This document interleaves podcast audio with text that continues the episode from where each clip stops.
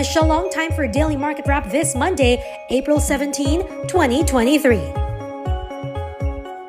Asian markets were mixed while US and European futures were up on Monday as investors weighed the prospects of more rate hikes amid slowing global growth.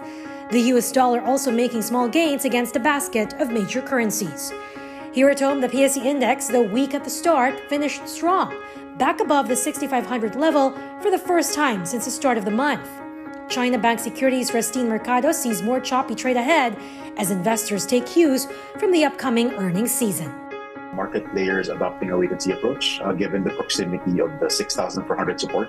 Um, so, in terms of market moves through the week last week, uh, they were generally choppy, right? We had end of day uh, market uh, first closures due to a surge of market and close buying, which is a good sign, right? Uh, but I think the key takeaway from last week was that uh, foreign funds were net buyers for three of the four trading days. So um, at least uh, with support holding at 6,400, we're going to see that confidence hopefully rebuild this week. A successful test of the 6-4 support. And of course, we're also seeing the first few uh, earnings to for the first quarter to come in this week. Uh, so I think that's video uh, later in the week. So we're going to be expecting a lot more price action in underlying stocks progressively as we head into the peak of earnings, which is uh, early May. In corporate stories, key officials of PLDT, including Chief Financial Officer Annabel Chua, stepped down in the wake of the 48 billion peso budget overrun, later revised down to 33 billion that rocked the telco giant late last year. The officers, including the network head, and from the procurement department are either taking early retirement, voluntary resignation, or availed of the company's manpower reduction program. PLDT has declined to give a comment on the matter. But last month, the Pangilinan led telco firm announced it has concluded the forensic investigation into the budget mess and found no evidence of fraud. Trader Miko Sai says the leadership shakeup is actually good news.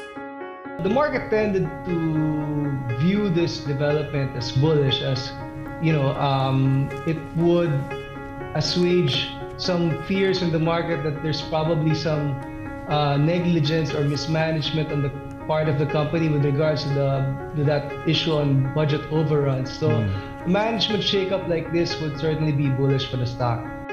PLDT shares outperformed the market, rallying 1.9% to 1,284 pesos apiece. In the earnings stream, Shakey's Pizza reports system wide sales doubled last year, bringing full year profit to 874 million pesos, already exceeding pre pandemic levels. The accelerated recovery is fueled by the strong comeback in dine in sales and improved gross margin of 25.6% despite inflationary pressure. Meanwhile, coconut product manufacturer and exporter Axelum Resources also posting record top line and net income for 2022 the company cites stable volumes and higher average selling prices, improving shipping conditions, plus benefits from a strong dollar. In February, Metro Pacific bought a 34.76% stake for 5.3 billion pesos. Meanwhile, Upson International, which is behind Octagon Computer Superstore and Gadget King, also booking double digit growth in top and bottom lines for 2022.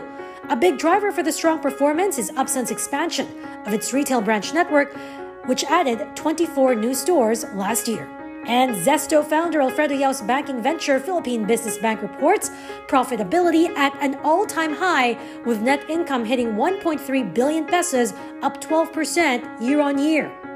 This as net loans grew 13% to 103.5 billion, while total deposits inched slightly higher to 114.5 billion pesos. PBB cites continued economic recovery and an uptick in market demand for financing.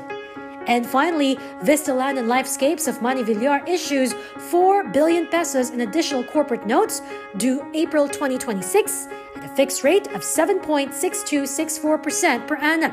The money will be used to refinance existing or maturing debt and for other general purposes.